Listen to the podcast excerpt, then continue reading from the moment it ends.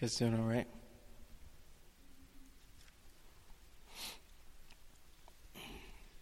Two people are doing okay.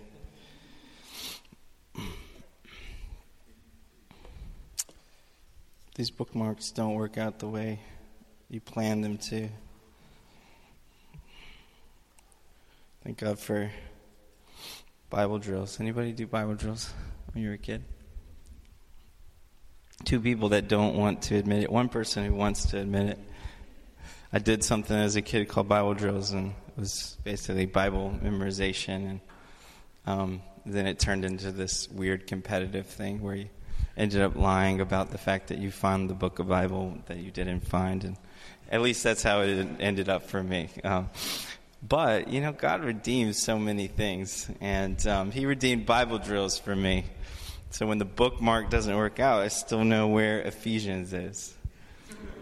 So He can do that. He has a way of doing that. Um, I want to read two things tonight. And um, if you have your Bibles, you can turn with me to Ephesians um, chapter 6. If you didn't do Bible drills, you might not know where it is. It's on page 908 in my Bible, but that won't really help you. Also, I'm going to read this from the Passion Translation, so that might not help you either. And uh, our our open source um, Bible software just has not caught up to the fact that the Passion Translation exists. So, apologize, we don't have it on the screen for you either. Um, but you can also listen. Um, as we were worshiping tonight, I felt like this this passage came to mind, and it's kind of um, just confirming some things that the Lord's been speaking in the past week um, to a number of us, and even just um, some things that came up at our last leaders meeting.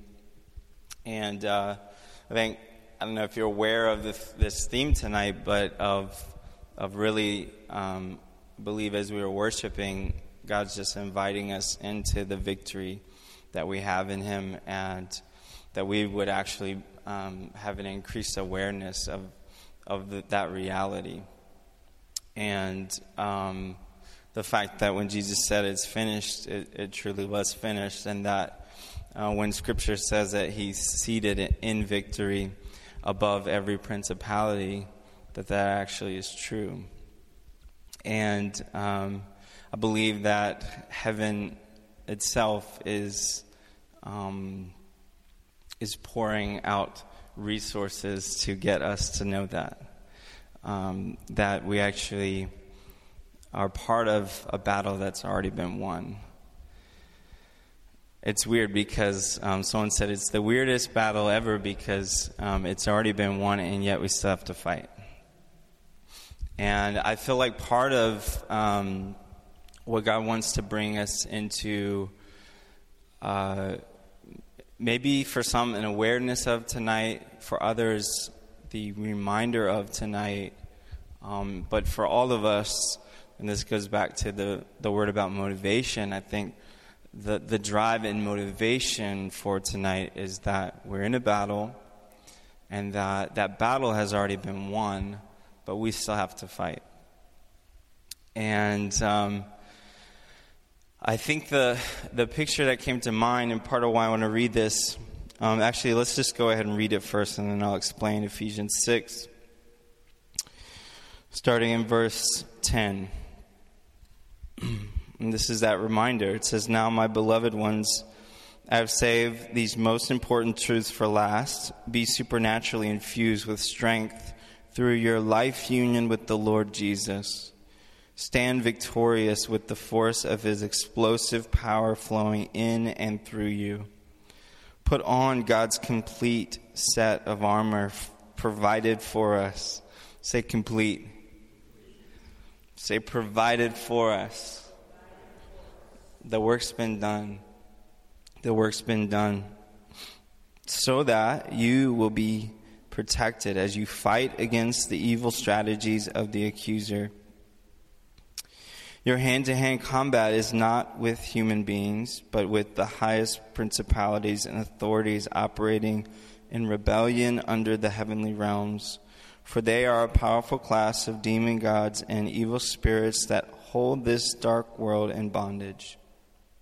Because of this, you must wear all of the armor that God provides so you're protected as you confront the slanderer, for you are destined for all things and will rise victorious. Amen. Put on truth as a belt to strengthen you to stand in triumph. Put on holiness as the protective armor that covers your heart. Stand on your feet alert that you, then you'll always be ready to share the blessings of peace. In every battle, take faith as you, your wraparound shield, for it is able to extinguish the blazing arrows coming at you from the evil one. Embrace the power of salvation's full deliverance, like a helmet to protect your thoughts from lies. And take the mighty razor sharp spirit sword of the spoken word of God. Pray passionately in the Spirit as you constantly intercede with every form of prayer at all times. Pray the blessings of God upon all his believers, and pray also that God's revelation would be released through me every time I preach the wonderful mystery of the hope filled gospel. Yes, pray that I may preach the wonderful news of God's kingdom with bold freedom at every opportunity. Even though I'm chained as a prisoner, I am his ambassador.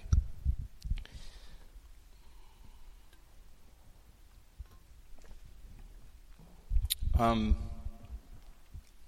many of us have heard this passage and all the parts of the armor and what they are and what they're for. And um, I just felt like tonight, you know, maybe it's a bit of a rebuke for us, and um, hopefully we're okay for to be able to hear that from God. But I, I feel like the picture is that um, God has given us this armor for a battle that He's already won, and He's called us to participate with Him in.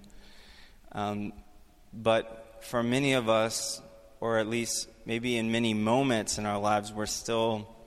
Um, it's not that we don't have the armor, but we might be walking around with this armor that is ours, but we're not really using it, and we're actually in situations where it's not even relevant, if that makes sense. Um, meaning, like, you wouldn't um, wear armor to go to work. And it's not that work's not a fight, trust me. but it's like we are not aware of the situation, or we're putting ourselves in a situation that is less than um, the battle that we're actually in. And so we have the armor. It's there. It's been given to us. And I know people talk about putting it on, and that's what it says here to wear it. Um, and there is this active part in that, but it's been given to us. And I feel like God's saying, You have it, it's yours. Um, but maybe you aren't aware that you need to use it. Or you're in a um, you're going through the situations where you actually need the armor as if you don't. Does that make sense? And I just feel like the grace of the Lord is saying, it's time to fight. It's time to fight. Whether it's the things in your life that you aren't currently seeing victory over, whether it's circumstantial, whether it's for the people around you, the things that are not moving, budging, um, the things that are coming at you. And the reality of this is that, you know, not to freak you out, but the enemy, he's fully engaged. Like, he doesn't need this reminder. Do you realize that? The reminder is for us. The enemy doesn't need the reminder because that's his full time job is to accuse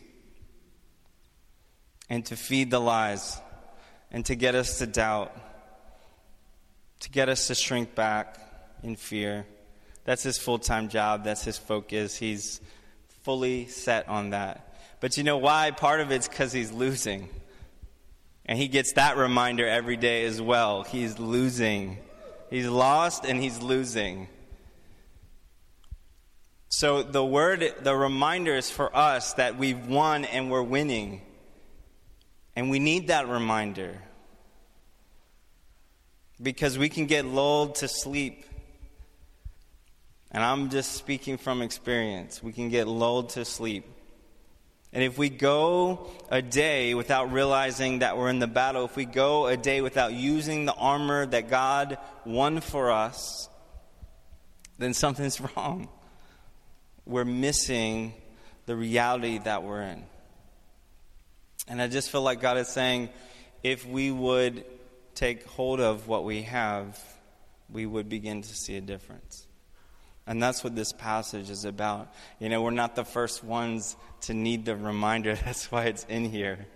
We're not the first ones to need the reminder that we have something to fight with and there is a battle that we're in. And so God is saying, take hold of, engage in this fight. Realize that I've equipped you with what you need to be victorious. And I feel like prayer, prayer is is um, part of how we wage war. And that's why at the end of the armor there's this call to prayer, and it's it's it's how we fight. We fight through prayer because our prayers do actually change things. Because our prayers matter. I think even our worship tonight is a prayer to God, a prayer of faith, a prayer of just the reality of who He is. And even our warfare, you know, it's not it's not enemy centric. I just want you to know that, okay? We're in a battle, but it's not enemy centric. And in fact, just like that song we sang, it's the name of Jesus that changes things. So your fight is actually to God, with God. Are you with me? You're not fighting against God, you're fighting with God. So don't lose sight of that. Like the armor comes from God, it's the armor of God. And so we are fighting with God, from God in this fight. You're not alone in it. And if you think you are, that's just the enemy lying again. and so, actually, one of the most powerful things we can do is focus on who He is, focus on who God is. Because the enemy already knows that as well. and the reason that he's trying to get us to lose sight of that is because he knows it. And he knows that when we see Jesus for who he is, that he doesn't stand a chance. he doesn't stand a chance. And when we begin to step into what we have, he doesn't stand a chance. And when the church together begins to rise up and to move as one, he doesn't stand a chance. And when we begin to praise God in the middle of things that don't seem praiseworthy, He doesn't stand a chance. Yeah, it's. this is real. I just might. I just might. Water first. Stay hydrated in the battle, folks. All right? Ah.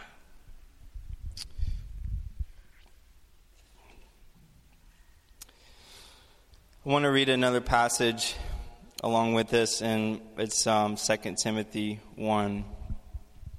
And I asked the Lord where to go today for myself, and that's where He took me. And I thought it was funny that He took my wife there as well, and so we just. Um, we didn't really exchange notes, but we just had a little laugh about it.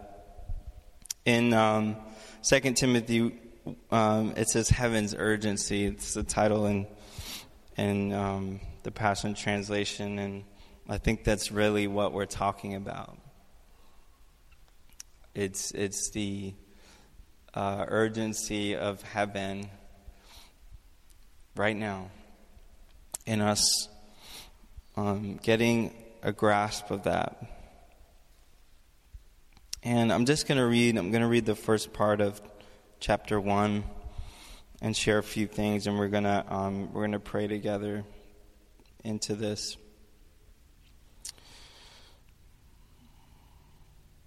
From Paul, an apostle of Jesus the Messiah, appointed by God's pleasure to announce the wonderful promise of life found in Jesus, the, the anointed Messiah. My beloved Son, I pray for a greater release of God's grace, love, and total well being to flow into your life from God our Father and from our Lord Jesus Christ. You know that I've been called to serve the God of my fathers with a clear conscience. Night and day I pray for you, thanking God for your life I know that you have wept for me, your, your, spiritual father, and your tears are dear to me. I can't wait to see you again. I am filled with joy as I think of your strong faith that was passed down through your family line. It began with your grandmother, Lois, who passed it on to your dear mother, Eunice. And it's clear that you too are following the footsteps of their godly example. He says, I'm writing to encourage you to fan into flame and rekindle the fire of the spiritual gift God imparted to you when I laid my hands upon you. For God will never give you the spirit of fear, but the Holy Spirit who gives you mighty power, love, and self control. So never be ashamed of the testimony of our Lord, nor be embarrassed over my imprisonment but overcome every evil with the revelation of the power of God. He gave us resurrection life and drew us to himself by his holy calling on our lives. And it wasn't because of any good we had done, but by his divine pleasure and marvelous grace that confirmed our union with the anointed Jesus, even before time began this truth is now being unveiled by the revelation of the anointed Jesus, our life giver, who has dismantled death, obliterating all its effects on our lives, and has manifested his immortal life in us by the gospel. I want to um, I want to jump ahead and read one more part. It's in chapter 2. It says in verse 3 Overcome every form of evil as a victorious soldier of Jesus, the Anointed One. For every soldier called to active duty must divorce himself from the distractions of the world so that he may fully satisfy the one who chose him. An athlete who doesn't play by the rules will never receive the trophy, so remain faithful to God. The farmer who labors to produce a crop should be the first one to be fed from its harvest. Okay. Um, so, just two things, and the second one is something I want us to pray into tonight. I'm going to start with the the second part of that in, in chapter 2, and he says, Overcome every form of evil as a victorious soldier in Jesus. And again, going back to that, um, it's what we're talking about. He says, don't get caught up in things that are irrelevant for the battle that you're in, for the call that's on your life, for the fight that, that God has brought you into, the victory that He has for you. And I think that's our biggest struggle, isn't it? Getting distracted thinking it's fun and games. We can have fun, there can be games, but we're in a battle. And so tonight, I just I want us to pray into that. And um, you know, he says two more things there. He talks about an athlete. I'd been reading this same group of three analogies the last couple weeks, and to be honest, I still don't fully grasp um, what the analogy means. So I'm just going to put that out there. Um, but I think it's really interesting. There's something there for us. Um, I don't know. Think about it, okay? But um, I think I don't know. The last one on here is interesting to me. The farmer who labors to produce a crop should be the first one to be fed from its harvest. And I think there's something there where God is actually saying, um, this, this can be fun, this can be um, joy filled, this can be um, something that you get to um, experience delight in. Does that make sense? He says the farmer should actually be the first one to taste the crop. And I feel like part of that is that actually God is wanting us to experience part of the first fruits of victory. And as we do, that there's something that will happen there that's actually going to stir in us even further the desire to fight more. And not just on our behalf, but on others' behalf.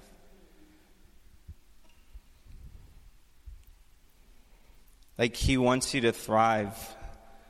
He wants you to have the victory because you can't actually walk in victory on someone else's behalf until you've had it first. And so the victory of Jesus is first for your life because when it t- hits your life, then it can be for someone else's life through you.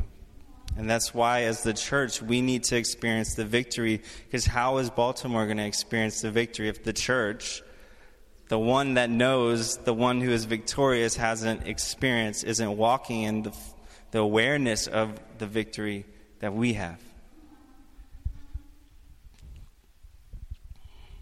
You guys are making it hard for me.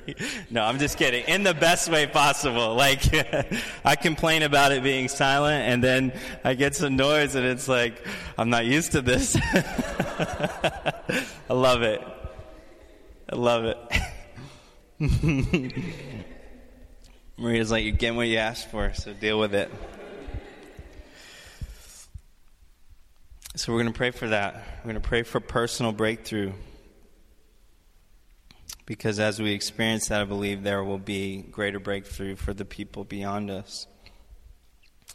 Um, with that, I want to flip back to what he says at the beginning of this in 2 Timothy 1. So I'm writing to encourage you to fan into flame and rekindle the fire of the spiritual gift God imparted to you when I laid my hands upon you. And I just feel like that's um, a good place for us to end tonight is to, to pray that for each other. Um, and I, I don't know exactly what Paul was referring to in this letter, but I feel like um, what we can pray for together is that what God has deposited in us and in the in the realm of what we're talking about tonight, the things He's given to us, the the armor that we have, the, the things we have to actually fight with, the gifts of God on our behalf, that, um, that there would be a rekindling, there would be a, even a growing desire in us to use those things. And even to remember what we have, um, to appreciate what we have, to desire more than what we have, and to use it. And so I want to pray that together for each other. Can we do that?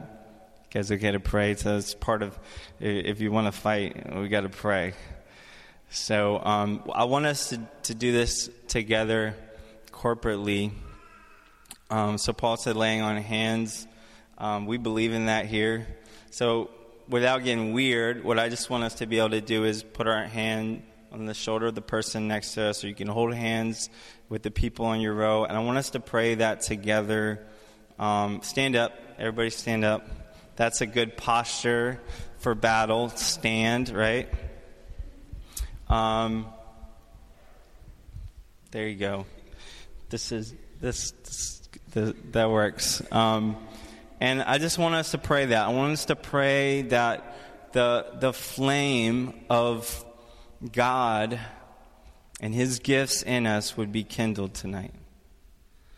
That the Holy Spirit would breathe, because um, a flame needs oxygen. And the Holy Spirit, the wind of God, we just want to pray that the wind of God would breathe new life, would fan that flame that God and, and the Spirit of God would, would highlight, would remind us of what we have.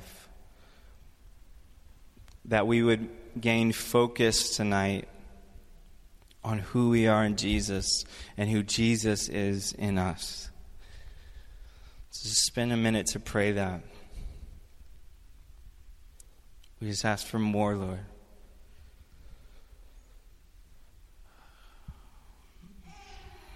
More, Lord. For your glory, for your kingdom, God.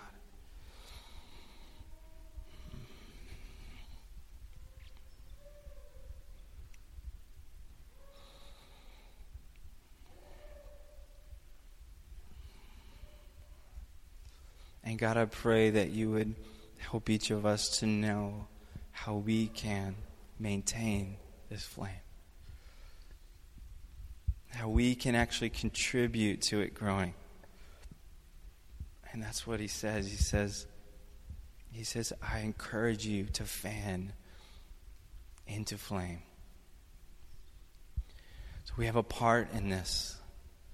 We have a part in this to protect and to encourage what you're doing and what you want to do. And I just believe that um, so much of that is just us being open, being receptive, being willing. Like Cynthia prayed before, us giving you our yes. I feel like the yes is part of how we fan that flame. God is the one who initiates.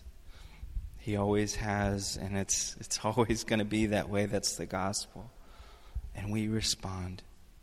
And we respond. And so tonight, God, we respond.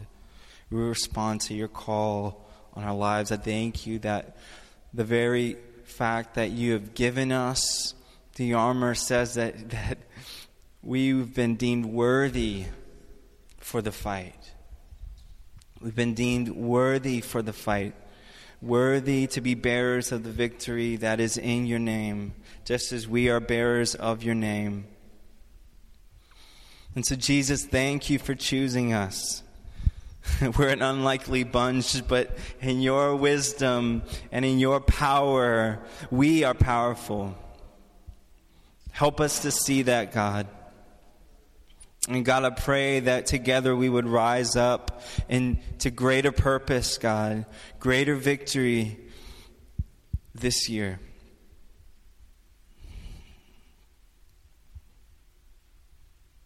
Greater revelation of who you are, of your light that cannot be denied,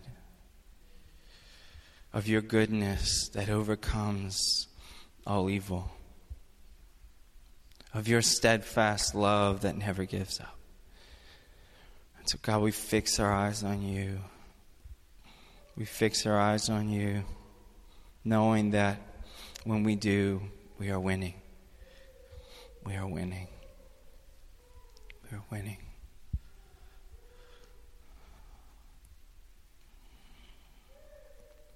Jesus' name we pray.